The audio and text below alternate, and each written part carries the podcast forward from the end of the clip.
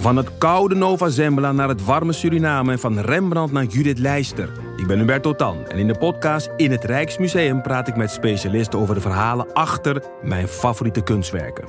Nieuwsgierig? Beluister nu de nieuwe afleveringen.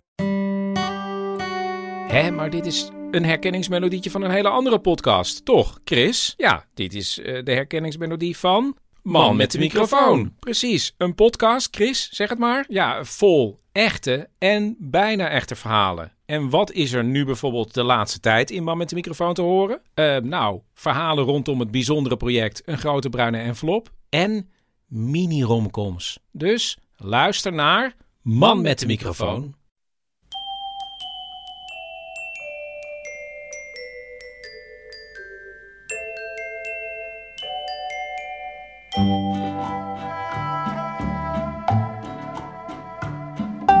Welkom bij aflevering 425 van Echt Gebeurd, de podcast waarin mensen hun eigen waargebeurde verhalen vertellen. Met deze week een verhaal dat Raga Papa afgelopen zondag vertelde tijdens een verhalenmiddag met het thema Frankrijk.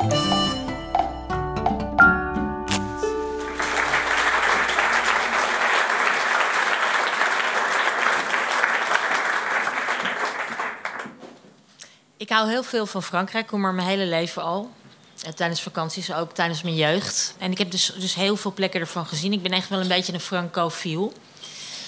Maar in 2006 kwam ik voor het eerst in de Dordogne. En ik werd echt verliefd op uh, die provincie. Ik was in de Périgord Noir.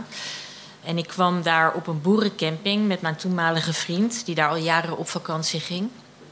Een boerencamping in een valleitje aan een zijrivier van de Dordogne genaamd de Seyou. Daar lag die camping aan, heel prachtig in een dal tussen bergen, bossen, middeleeuwse stadjes, kastelen, noem maar op. En toch ontzettend rustig. Dus die natuur die was overweldigend mooi. Uh, jarenlang gingen we daar elke zomer op vakantie. De kleinschalige camping werd uh, bestierd door een ouder echtpaar, uh, meneer en mevrouw Agravel. En mevrouw Agravel was een nogal voor Franse begrippen sociale vrouw die geïnteresseerd was in buitenlanders. Dat hebben Fransen niet zo vaak, maar zij had dat wel.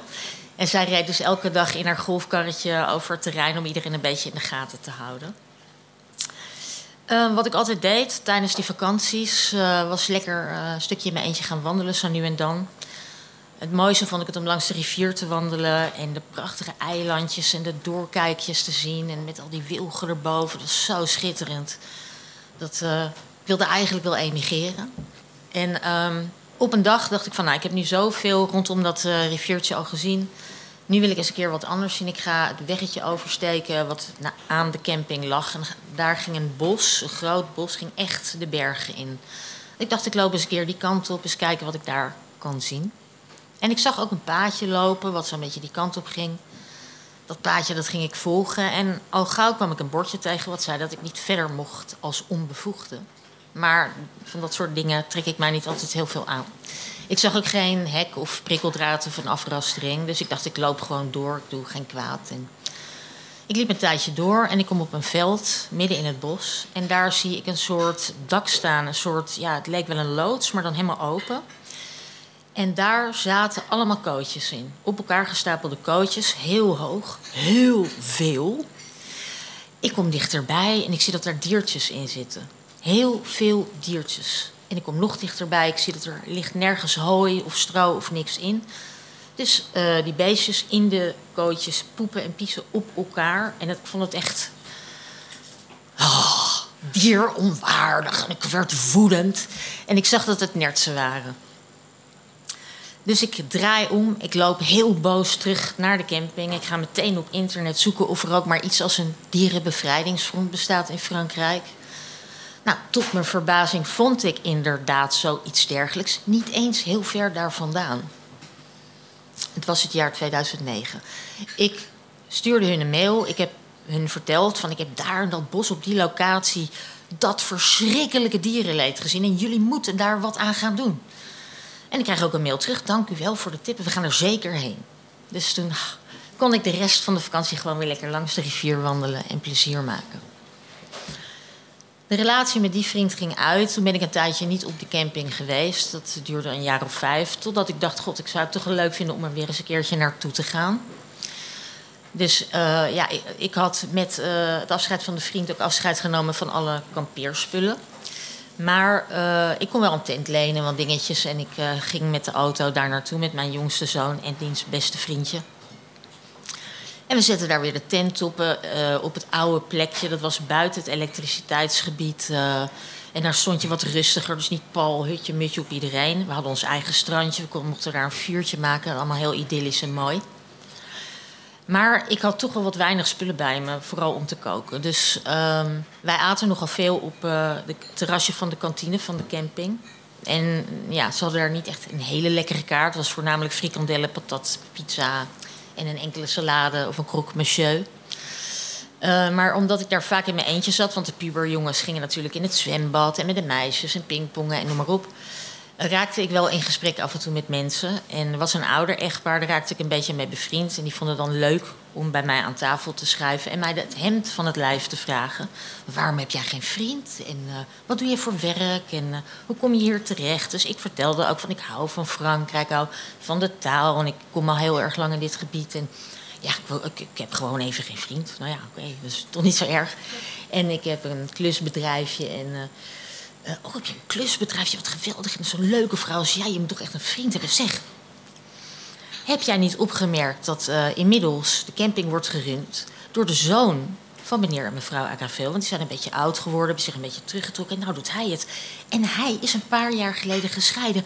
En hij is eenzaam. En het is een hele leuke man. En jullie passen perfect bij elkaar. Want dan ga jij samen met hem op die camping. En een, een menukaart maken. En je gaat hier koken. Je gaat hier dingen met hem samen opknappen. Hij is een beetje somber. Dus eh, leuk.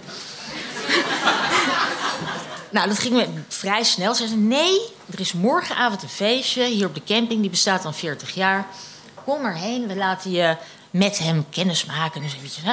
Nou goed. Nou, dat werd een hele geslaagde koppelpoging. Was meteen de volgende avond geregeld.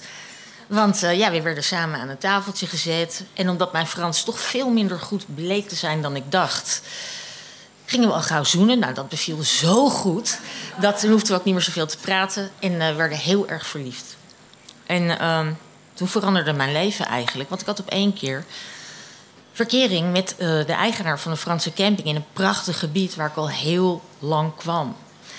En ik werd ook meteen uh, hals over kop in een Franse familie uh, gegooid, waar niemand een woord Engels sprak. Dus dan leer je heel snel Frans.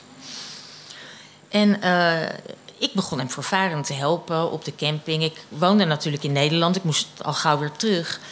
Maar ik organiseerde het dan wel zo als zelfstandige dat ik in elk geval twee lange weekenden per maand naar hem toe kon gaan. En samen lekker op die camping aan de slag. En ik leerde tractorrijden. We gingen bomen rooien. We gingen watervallen verleggen, noem maar op. En ik, nou, ik vond het gewoon helemaal fantastisch. Maar uh, ik merkte dat zijn enthousiasme voor de camping uh, ja, er toch niet zo erg aanwezig was. Niet zoals bij mij. Voor mij was het een droom. Dit was gewoon wat ik wilde. Terwijl hij elke keer zat. Nee, nee, nee, en uh, ja, dat, dat vond ik toch wel jammer. Dus ik, op een gegeven moment dacht ik, we moeten er toch een gesprek over hebben. Het seizoen komt eraan. Ik zou gaan meedraaien op de camping. We hadden samen een nieuwe menukaart gemaakt. Even wat lekkerdere, gezondere dingen op de kaart. Niet alleen die frikandellen en zo. En uh, ja, afspraken gemaakt over hoe alles wat makkelijker kon gaan lopen. Zodat hij niet dag in dag uit in het kantoortje hoefde te blijven. Hij bleef desondanks zijn sombere buien en dat een beetje uh, hebben.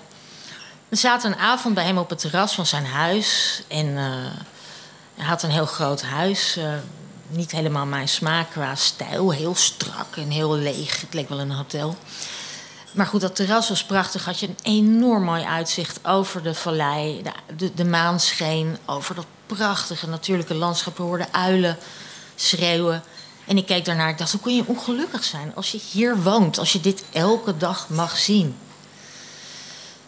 En hij zat weer een beetje somber. En ik zei, wat is er? Vertel nou, hè, als die camping nou echt niet is wat je wil... zou je dan niet liever iets anders willen doen? Hij zei, ik kan niks anders doen. Ik ben enig kind. Dat, eh, hè, mijn ouders, dat kan niet. Maar hij zei, mijn hart ligt er niet bij. Mijn hart ligt eigenlijk bij mijn oude werk. Ik zei, oh, daar heb je nooit wat over verteld. Wat was dat dan? Hij zei, ja, dat durf ik eigenlijk niet zo goed tegen jou te zeggen. Je bent zo'n dierenvriend en zo. Straks maak je het uit. Ik zei, nou, je bent toch geen seriemoordenaar geweest of zo? Eh, nou, misschien dat jij het wel zo ziet. Ik zei, nu moet je het vertellen. Hij zei, ooit had ik een nertse fokkerij.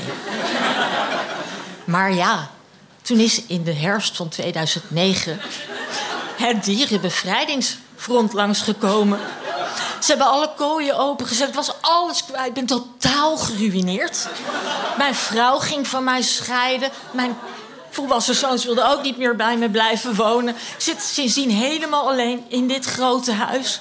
En het enige wat ik nog kon doen om aan geld te komen is de camping van mijn ouders overnemen.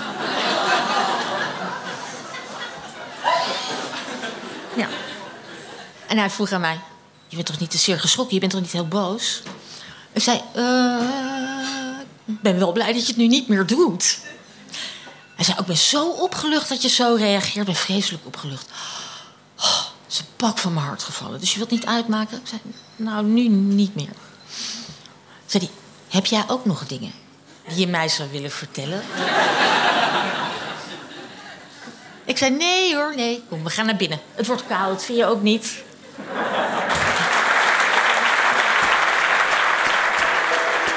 Dat was een verhaal van Raga Papa.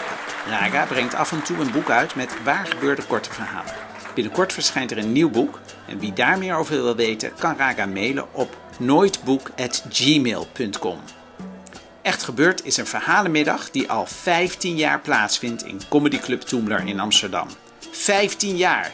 En dat gaan we vieren in Carré. Op woensdag 15 mei 2024 vieren we in Koninklijk Theater Carré in Amsterdam ons 15-jarig jubileum. Luisteraars van onze podcast hebben als eerste de kans om kaarten te bestellen.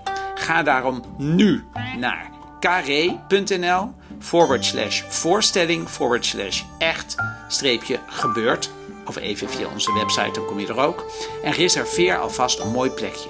De opbrengst van het Echt Gebeurd Gala in Carré komt te goed aan Stichting Echt Gebeurd. Dat wil zeggen dat we het geld gebruiken om nog meer verhalen te laten vertellen. Koop dus kaartjes voor de hele familie en al je vrienden en steun ondertussen Echt Gebeurd. De redactie van Echt Gebeurd bestaat uit Paulien Cornelissen, Ariane Hins, Tom van Rooyen, Renette Kwekkenbos, mijzelf, Micha Wertheim en onze directeur is Hanne Ebbingen. Onze zaaltechnicus is de onvolprezen Jasper van Oorschot en onze podcastmaker is Gijsbert van der Wal.